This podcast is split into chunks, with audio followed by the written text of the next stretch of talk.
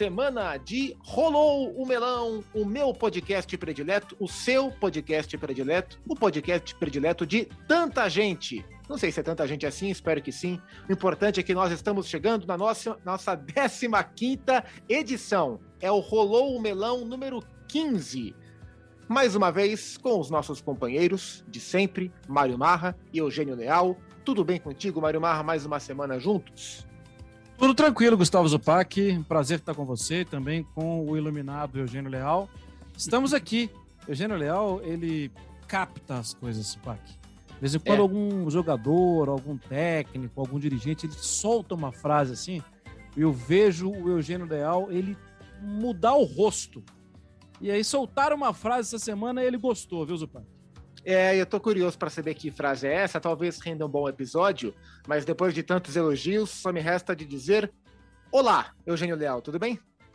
Tudo bem, um abraço para você, Zupac, um abraço para o Mário Marra, sempre tão gentil, sempre tão agradável com a minha pessoa. Vamos lá, porque temos é tema, temos é assunto e temos frases de efeito. É, e para apresentar e para introduzir os nossos assuntos e para tornar esse melão oficial, prontinho para rolar. Hoje eu convido ela, que está de férias dos canais Disney, mas que sempre nos abrilhanta com a sua simpatia e a sua aveludada voz. Dani Boaventura, por favor, role o melão. Vamos nessa, trio! Rolou o melão! Muito bem, melão já está autorizado para rolar. E o nosso assunto de hoje é um gancho, né? É a frase que o Mário Marra citou, que ficou no ar e que o Eugênio Leal pescou e trouxe para nossa reunião de pauta, porque no último final de semana, e nós gravamos esse, esse papo, é, hoje é quarta-feira, 11 de agosto, no último final de semana, o atacante Gabriel Barbosa, do Flamengo, na derrota para o Internacional por 4 a 0 pelo Campeonato Brasileiro, ao ser expulso, e ele tomou rapidamente dois cartões, né? um por dar um bico na bola amarelo, e o segundo por aplaudir o árbitro, ironicamente, né? e o árbitro estava de costas para ele, e foi avisado pelo seu assistente da atitude debochada do Gabigol, ele foi expulso com dois cartões e na saída de campo ele falou: é, é por isso que o futebol brasileiro é essa várzea mesmo. E essa frase nos provoca reflexões de diferentes ordens. Então, Eugênio, você que puxou o papo para nossa reunião de pauta virtual, né, no WhatsApp, queria te começar já perguntando assim, quando o Gabriel fala que o futebol brasileiro é mesmo uma várzea, qual é a sua leitura do que ele está dizendo? Como é que essa frase reverberou no seu coração, Eugênio? Olha, primeiro me parece assim um, um desabafo ali um tanto infantil de alguém que tem tudo a seu favor normalmente, né? Ele conquistou isso, mas ele tem muitas é, benesses.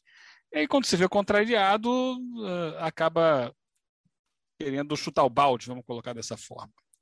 É, achei e coloquei isso segunda-feira no, no Sport Center da manhã, que é, é descabido até pelo fato de que ele é um, grande, um dos grandes destaques, um dos maiores destaques do futebol brasileiro. E ele, quando teve a oportunidade de jogar na Europa, não conseguiu se destacar, não teve o mesmo sucesso que tem aqui.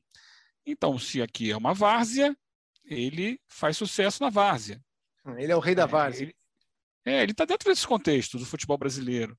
Ele está dentro desse contexto quando ele, por exemplo, é, não é uma várzea, é, não se apresentou para o Flamengo naquele jogo com o Coritiba, entre as eliminatórias e a Copa América. Quando o Flamengo exige a sua apresentação, ele não comparece. É, e fica por isso mesmo, porque lá na frente o Flamengo aplica uma punição, mas a punição acaba sendo um benefício né? porque foi ficar de fora de um jogo, então ter ganhou um final de semana de descanso. Foi a punição para ele. Ele não perdeu nada dentro do clube, é apenas um jogo que para ele foi bom para descansar.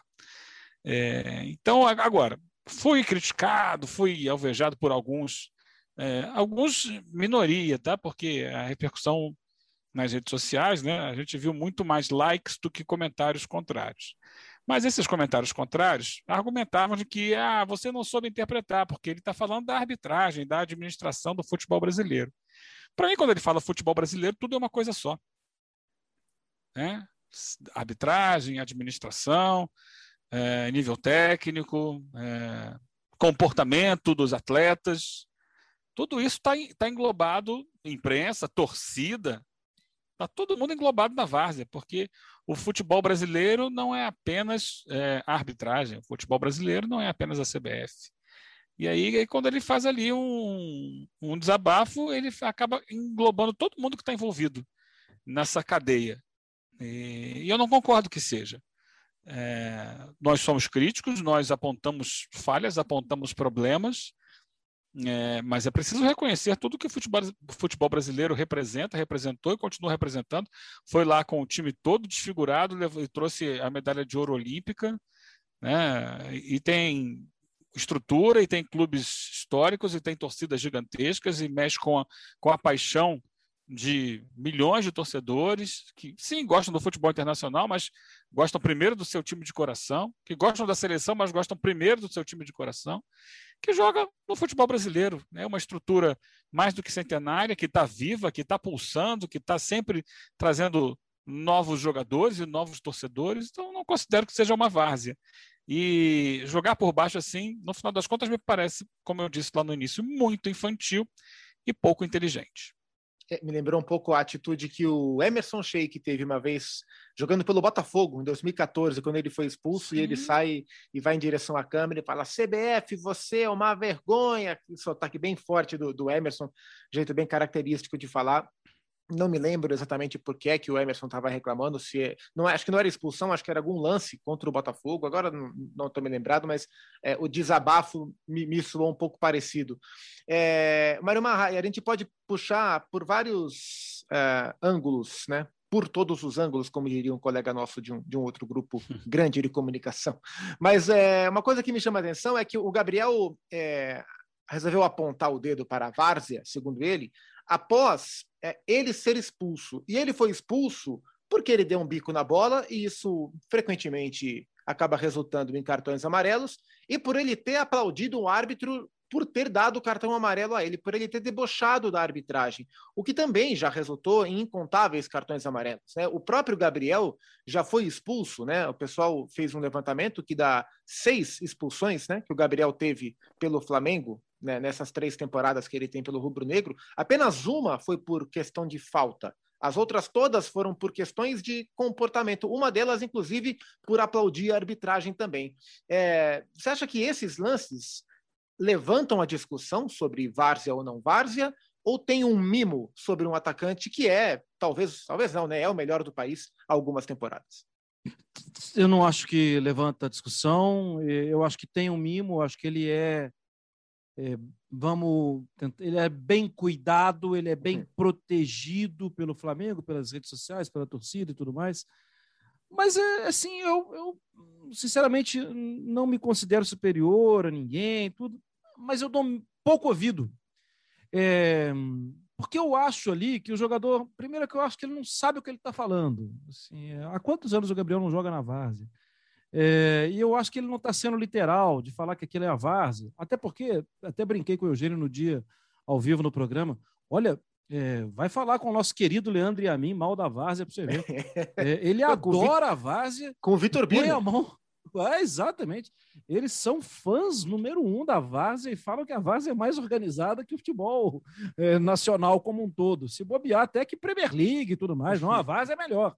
É, porque tem toda uma ética da várzea também. Então, assim, eu entrou por um ouvido e saiu pelo outro. Mas vamos lá. É, eu me lembro até que na hora eu falei, ah, falou cabeça quente. Não era nem, acho que até me expressei mal, não é nem falar cabeça quente. É que realmente eu não presto atenção nisso. Porque, para mim, ali é o seguinte: é aquela do, do, do Gabigol ou do qualquer pessoa que muitas vezes não quer ver os seus erros e joga a culpa nas circunstâncias. Ah, mas eu não tinha que sido expulso porque ah, esse cara considerou ali que aquela palma foi para ele. Sabe assim, ao invés dele olhar para ele mesmo, ele preferiu fazer o que muitos de nós, que a gente faz no dia a dia, né, com diversos problemas da vida. A culpa nunca é minha. A culpa é sempre de uma circunstância espetacular, uma conspiração internacional que me colocou aqui nessa situação lamentável quando a gente não olha para dentro da gente mesmo, entendeu? Então, por isso é que eu deixo passar batido. E mas, opa, mas tem um fundo de verdade.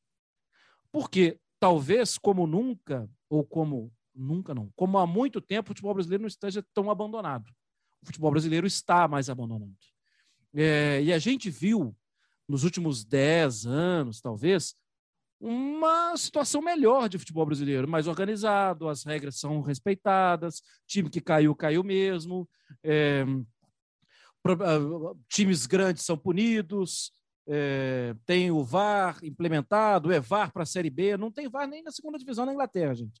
Vai ter VAR para a Série B de Campeonato Brasileiro, tá em algum ponto tá andando para frente, mas recente agora, a última página escrita desse livro mostra uma cadeira da CBF vazia, um presidente da CBF que comprava helicóptero, o outro que tentava chegar, e aí um juiz nomeia o Landim junto com o Reinaldo Carneiro para chefiar a CBF. Uau! Eu já ia falar aqui, Várzea. Que bagunça, hein? Sim, no momento é uma bagunça. Mas cá entre nós, o Gabigol não fez essa leitura quando ele estava reclamando. Ele só estava reclamando.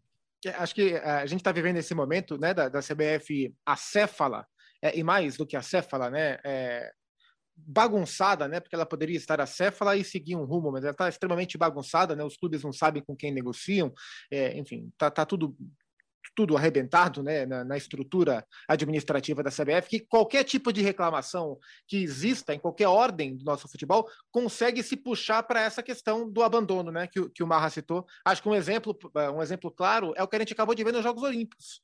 É, o Brasil foi campeão olímpico, houve a discordância entre a CBF, os jogadores, a empresa que veste a seleção brasileira e a empresa que veste o Comitê Olímpico Brasileiro, e os jogadores subiram ao pódio com a camisa da seleção, né, com a camisa que eles jogaram quando deveriam todos ter subido com o agasalho do COB, nesse conflito de marcas. E eu ouvi muita, muita gente falar: ah, Tá vendo? A CBF é essa várzea mesmo, não tem nem presidente. Como é que vai querer discutir se vai com a camisa da CBF ou se vai com a roupa do COB? Então, qualquer tipo de discussão nos leva para essa para esse caminho da várzea que é o futebol brasileiro e que o Gabriel citou, não sei se pelo motivo certo, mas levantou a lebre. Eugênio, é, sobre o Gabriel ainda, outra discussão vem à tona, é, e é uma discussão que a gente já teve várias e várias vezes, em vários e vários programas, sobre o Felipe Melo, por motivos diferentes. Né? O Felipe Melo, ele, é, ele, há muito tempo não é, né? mas ele era constantemente expulso ou amarelado, suspenso, por entradas violentas, e ele sempre se sentiu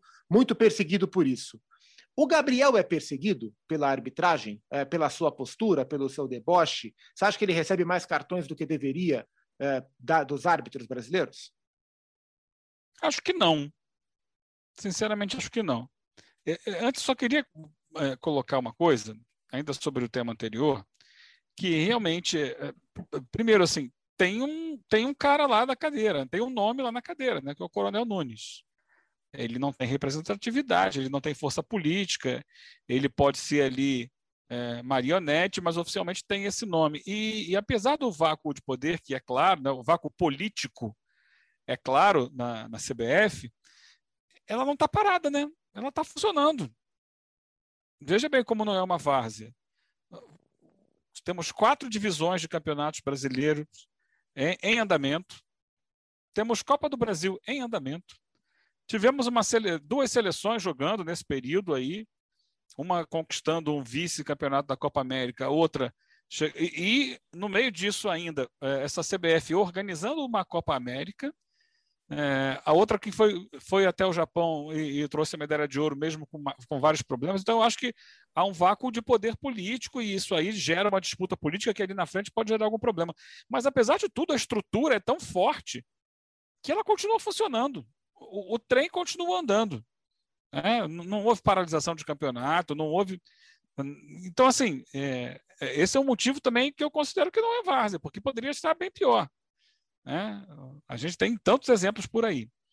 E quanto ao Gabriel, não, eu acho que é, é o normal. Ele, quando ele tem uma postura equivocada, ele recebe o cartão. E não são tantos assim. É, e nesse jogo agora ele achou que não ia ser visto, porque ele esperou o árbitro virar de costas para aplaudir o cartão. Né? É, olha só a, a, a, postura dele também. Ele leva o cartão amarelo, quando o árbitro vira de costas, ele aplaude. Não é nem na frente do árbitro. Só que ele esquece que hoje em dia todo mundo vê tudo, né? Hoje em dia você tem muitas câmeras, você tem uma equipe de arbitragem que se comunica via rádio. E aí, imediatamente, ele acabou levando o segundo cartão amarelo e foi expulso. Eu acho que não. É, temos que melhorar muito a arbitragem? Temos. Nesse aspecto, ela não errou em nada. Fez certinho.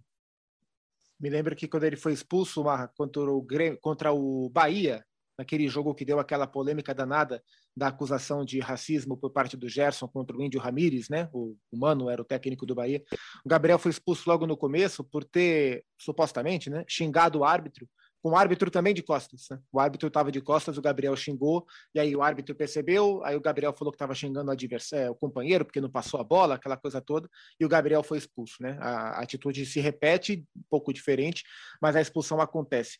É, é, esse olhar diferente dos árbitros para os jogadores que recorrentemente falham, seja pela, por entradas violentas, seja por questões posturais, você acha que inconscientemente o árbitro tem uma tolerância menor com esses jogadores e qualquer espirro pode valer um cartão amarelo?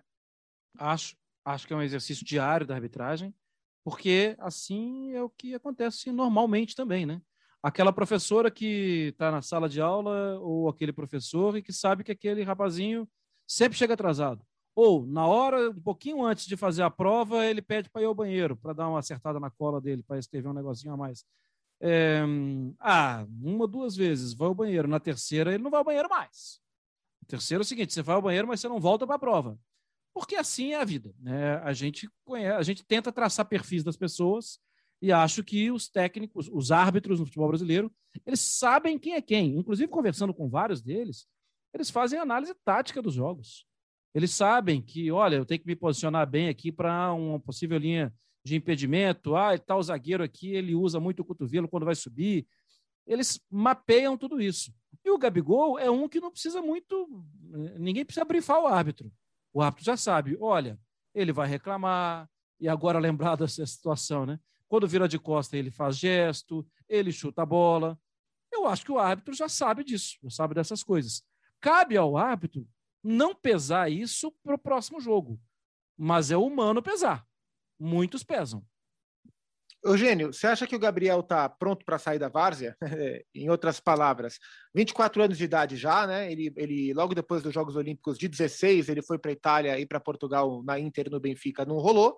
E aí ele volta para o Santos, volta para o Flamengo e faz tudo o que faz, ele arrebenta, ele é, é, há bastante tempo, né? O melhor atacante em atividade no nosso futebol. É, você vê hoje o Gabriel pronto para tentar de novo, né? E ele é muito jovem, né? Mas é, como é que você vê o ponto de, de maturação do Gabriel para uma possível nova aventura? Eu sinceramente não enxergo. Você diz o Gabriel jogando na Europa? Sim. Não enxergo. Acho que a, a grande oportunidade para ele voltar ao futebol europeu foi da última vez que ele renovou com o Flamengo. E eu acho que era, na verdade, é, intenção de muita gente. Só que não apareceu proposta interessante para que ele voltasse para a Europa, porque a imagem que ele deixou na Europa não foi boa. Não, não é no aspecto técnico, é no aspecto comportamental, é o extracampo dele, que não favorece a ele. E aí vamos lá, vamos voltar aqui à história do conceito de várzea no Brasil. O futebol brasileiro talvez tenha aspectos de várzea quando ele permite alguns comportamentos a jogadores que têm qualidade técnica é, que são inadequados para um profissional, para um atleta profissional. É, como são alguns dos comportamentos do Gabigol. Né? Aquela história do, né, do cassino clandestino, em que ele foi encontrado, né? e outras situações. É, o Flamengo não puniu em absolutamente nada. Né? O Flamengo sequer advertiu.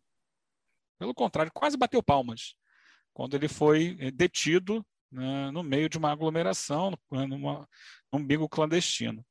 É, esse tipo de coisa a Europa não aceita. E uh, os informes das passagens dele pelo, pela Inter de Milão e pelo Benfica, é, com certeza inibiram qualquer investimento naquele momento que ele tinha feito os dois gols da final da Libertadores. Qualquer atacante ali é, receberia uma boa proposta do futebol europeu, eh, europeu diante da, da temporada que ele fez de 2019 no Flamengo. Ele jogou demais. Só que lá não se preza apenas isso, né? Se preza atitude, se preza profissionalismo. Nesse aspecto aqui, talvez o futebol brasileiro esteja mais perto da várzea, né? no aspecto de condescendência com atitudes que não são profissionais. E, e, e algumas delas são tomadas por ele. Oi, Marra. Não, e aí, Eugênio, assim, desculpa te interromper, é que meu raciocínio foi aqui para o Brasil mesmo.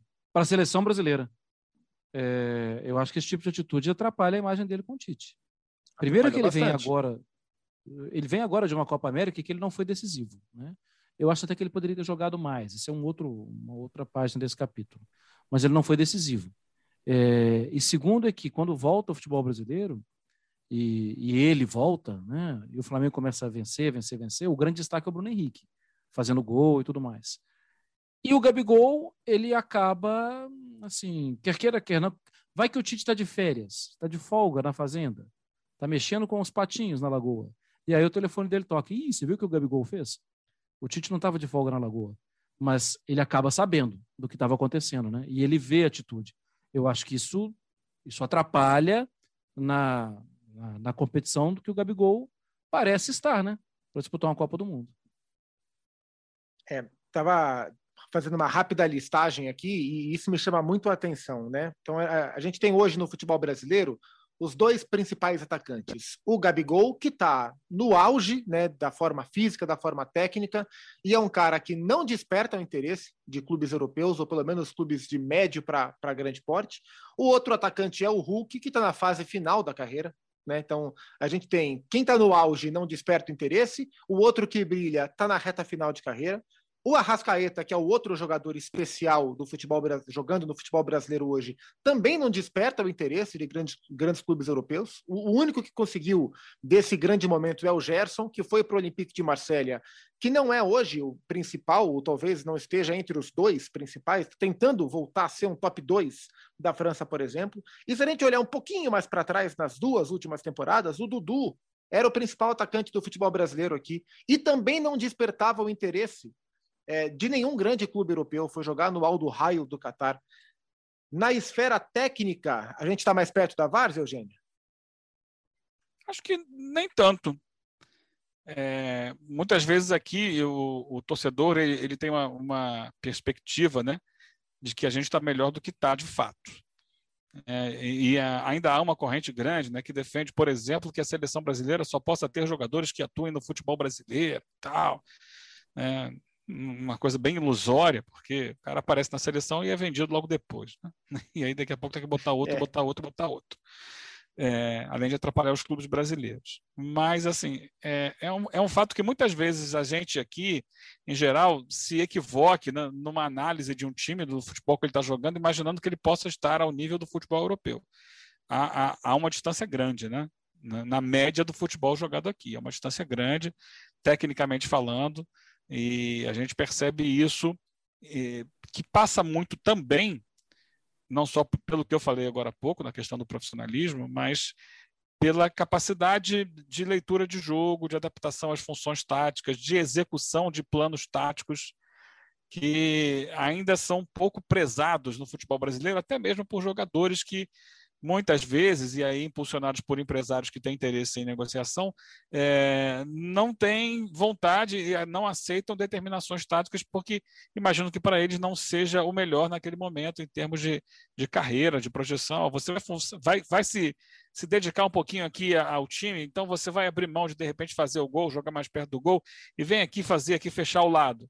E aí o jogador às vezes não aceita, fica chateado, se revolta, porque o empresário quer que ele seja vendido e ele mesmo quer alguma coisa fora do país.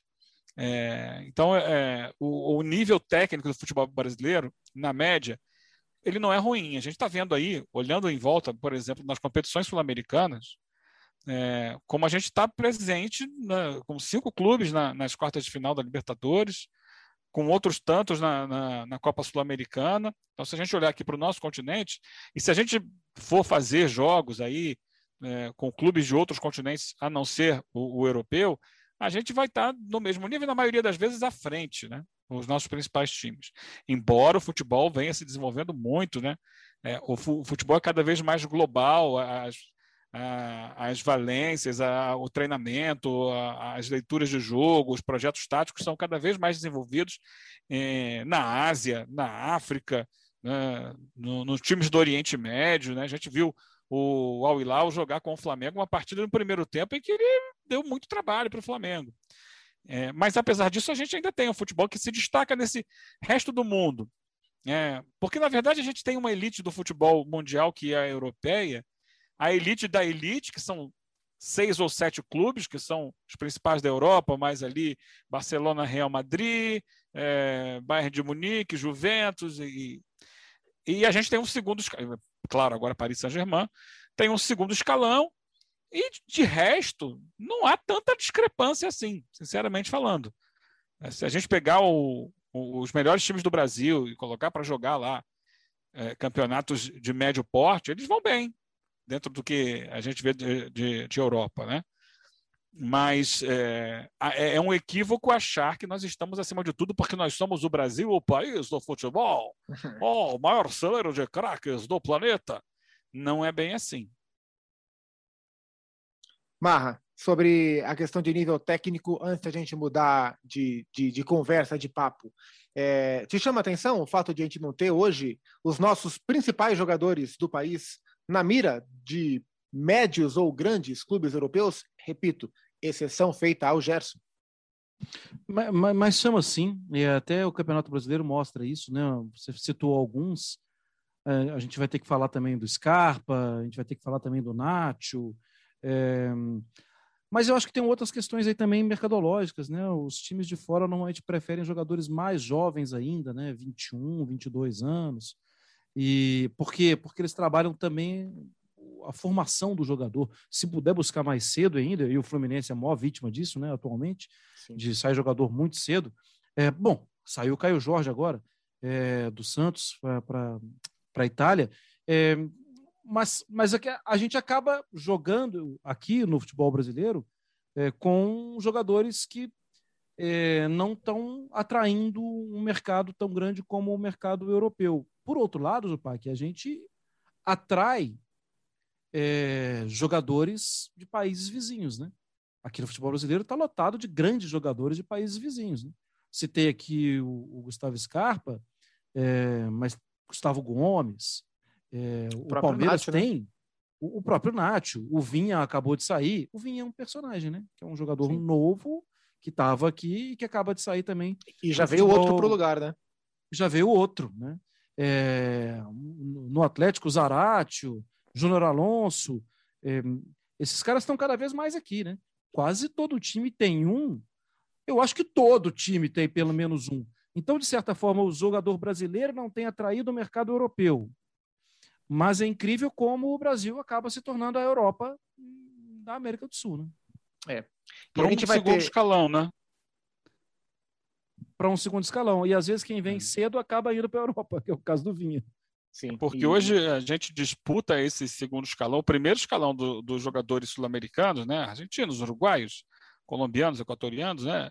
Primeiro é a Europa, mas hoje, e já há alguns anos, existe uma disputa muito grande com o futebol mexicano e mais recentemente com o futebol estadunidense, né? Major League Soccer tem levado muito jogador sul-americano, muito jogador sul-americano e alguns mais promissores do que aqueles que vêm parar aqui.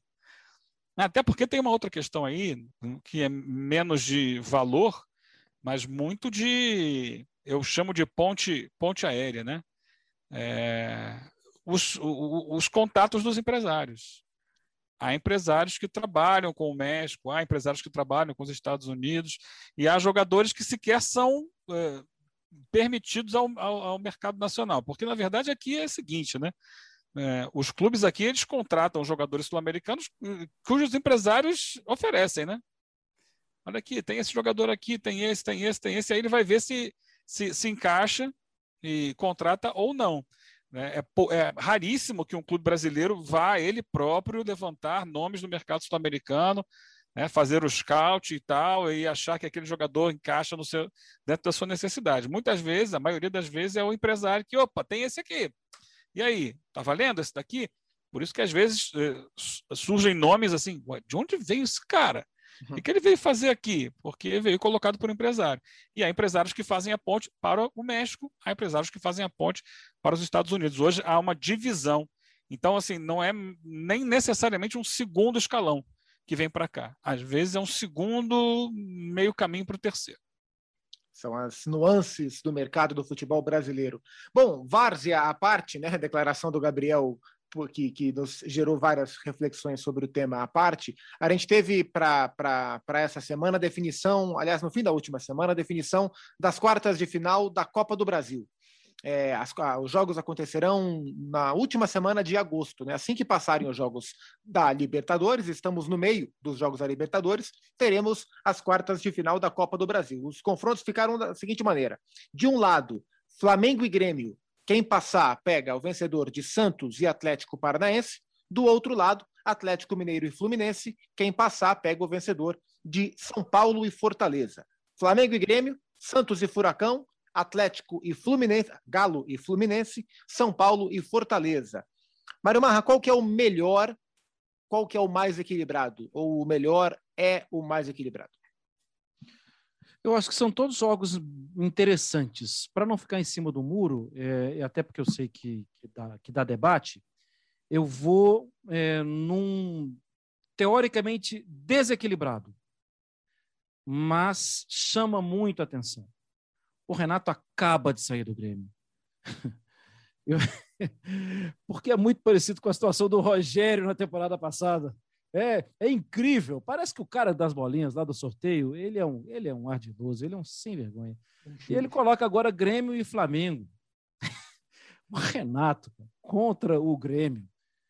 É, não é o, repito, para mim eu estou mais desequilibrado, não por causa da história de forma alguma, mas por causa do momento do Grêmio. O Filipão está tentando melhorar o time. Inclusive, Grêmio e Chapecoense, segunda-feira, foi um jogo muito difícil assistir, muito difícil manter Sim. concentração para ver. É um jogo de fácil distração. É, talvez o mais equilibrado seja Atlético Paranaense e Santos. Um jogo bastante interessante. Mas já falei, né? O... Escolhi aqui falar sobre, sobre Flamengo e Grêmio.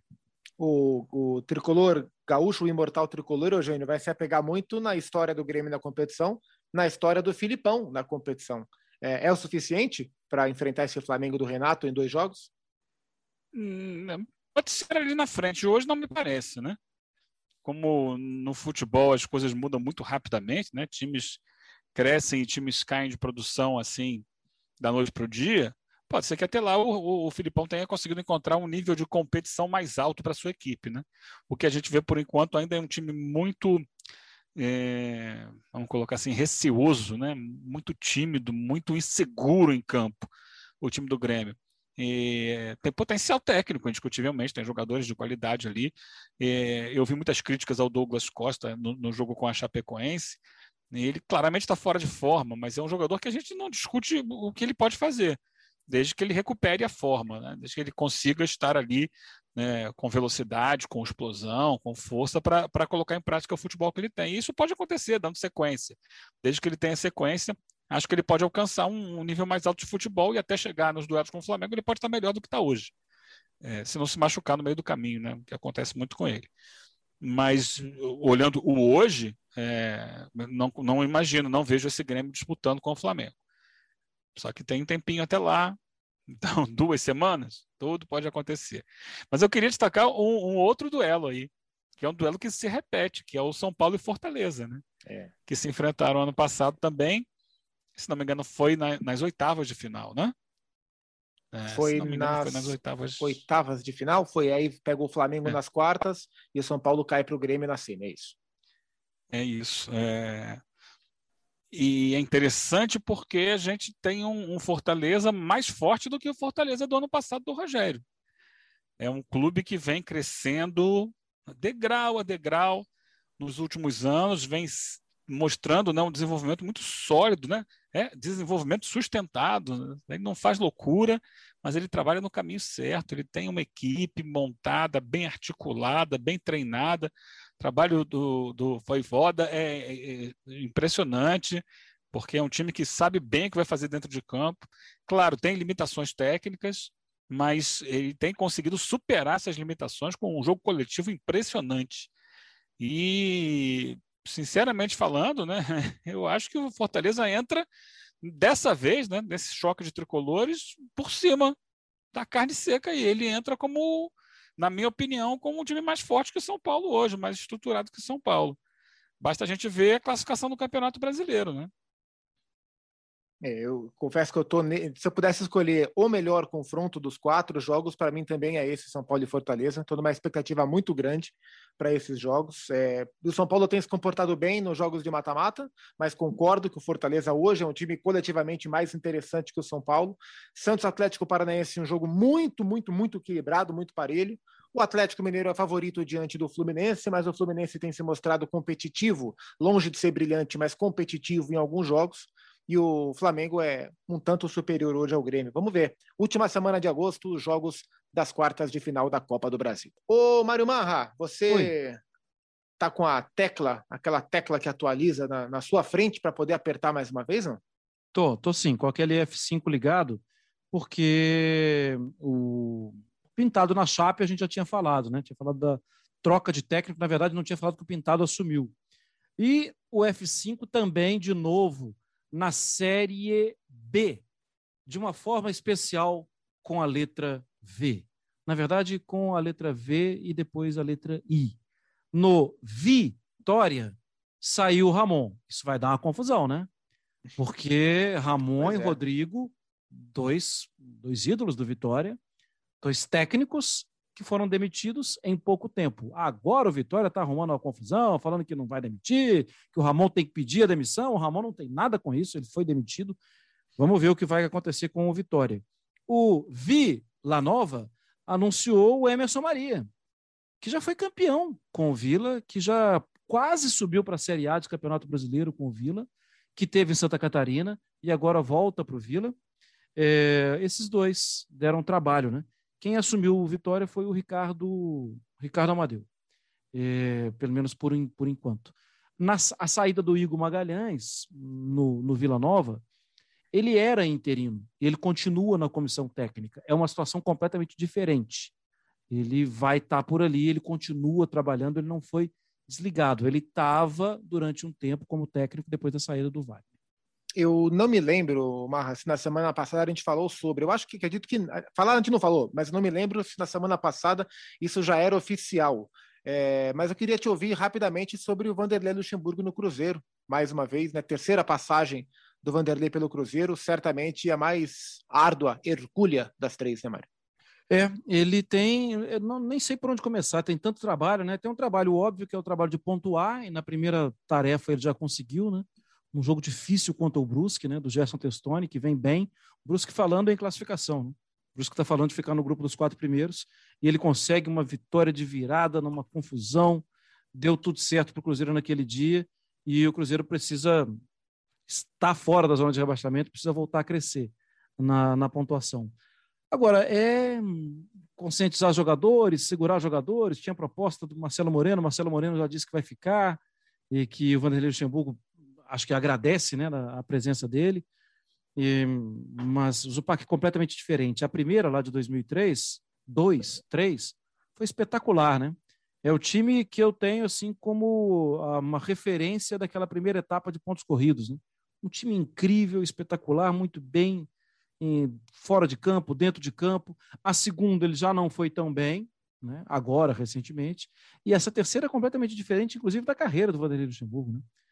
Vamos ver o que ele consegue fazer. É, é, muito difícil. Agora, a direção tem que ajudar, né? Tem que ficar pagando salário, tudo, que senão, senão fica muito complicado para ele. Não dá para fazer o trabalho só do campo em um clube que já é já convive com a desconfiança dos seus próprios jogadores.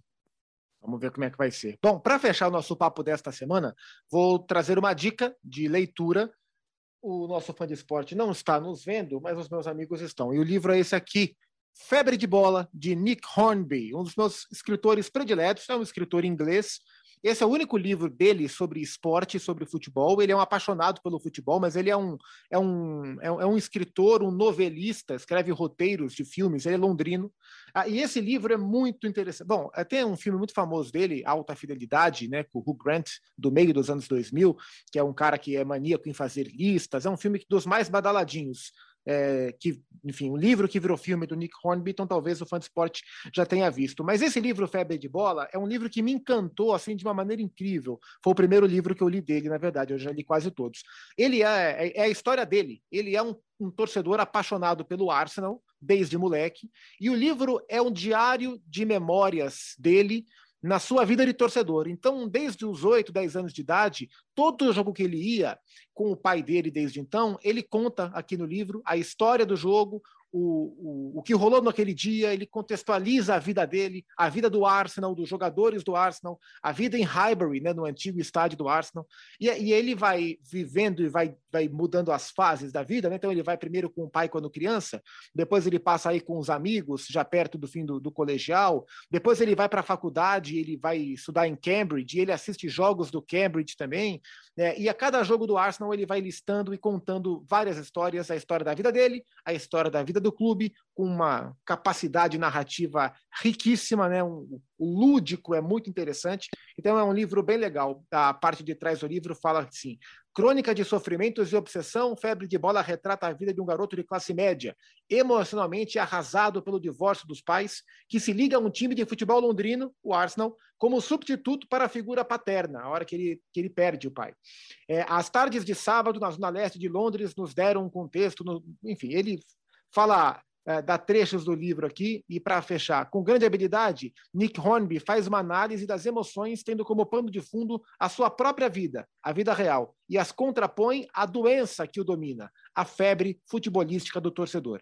Eu acho que todos nós, como torcedores que fomos, que somos, enfim, é, já tivemos algo nessa, nessa, nesse sentido, né? de, de fazer um paralelo entre a nossa vida real e a vida de torcedor. E esse livro conta essa história bem bacana. Então eu indico Febre de Bola, do Nick Hornby. Fala, Mário Marra. Também estou com um em mãos aqui que acabou de chegar para mim, do Aloísio Júnior. O menino que dormia de chuteiras. É, o Aloysio é um profissional da área de saúde, né, um dentista em Belo Horizonte, e com prefácio de professor Celso Zelt.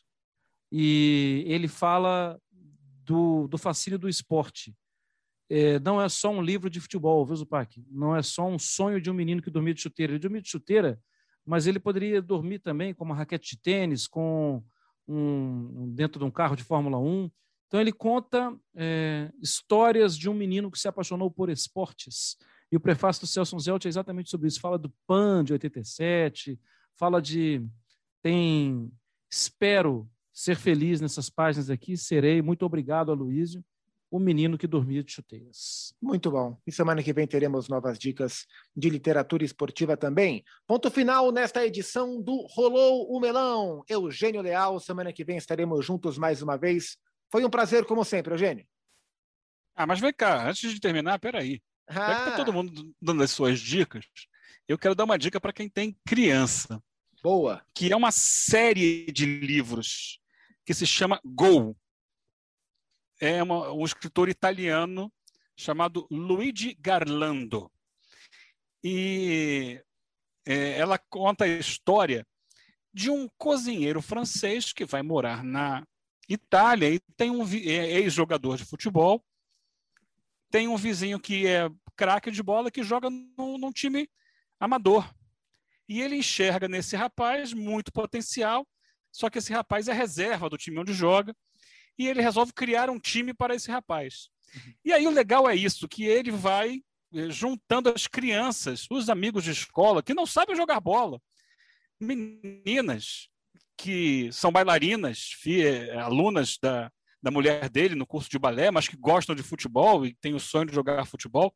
E ele vai montando o time com o, o rapaz do sinal que está ali lavando o para-brisa do carro, mas que tem habilidade, mas está querendo ajudar a família e ele monta um time chamado Os Cebolinhas. E eu, eu tenho aqui, já li com meus filhos, cinco edições do livro, porque ele, ele vai contando a, o desenvolvimento do time e o mais legal de tudo, né? É, que é, o que ele diz.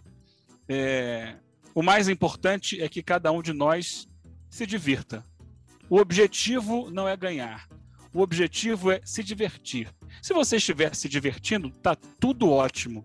E quando o time se diverte, o time ganha. Né? Isso aí eu já estou acrescentando, né? Quando o time está se divertindo, o time está ganhando. E é um barato. Tem várias histórias. São pelo menos cinco edições dessa série chamada Gol, do italiano Luigi Garlando, editora Fundamento. Muito legal porque fala sobre mais do que futebol, sobre inclusão, sobre amizade, sobre lealdade, sobre espírito coletivo, espírito de equipe é, e sobre sonhos de cada um deles. Muito legal. Ótima, ótima dica também. Eugênio, fechamos. Semana que vem estaremos juntos. Um abração, viu? Valeu, até. Mário Marra, sempre um prazer. Um prazer. Abraço a todos. E você, fã de esporte, pode nos é, seguir nas redes sociais, dar um feedback sobre as edições do Rolou Melão, dar sugestões de temas, de entrevistados, pode reclamar, fica à vontade, esse feedback é sempre muito importante. Semana que vem estaremos juntos, sempre no seu tocador predileto de podcast e também nas redes sociais da ESPN e do Fox Sports. Semana que vem tem mais melão bem fresquinho para você. Valeu!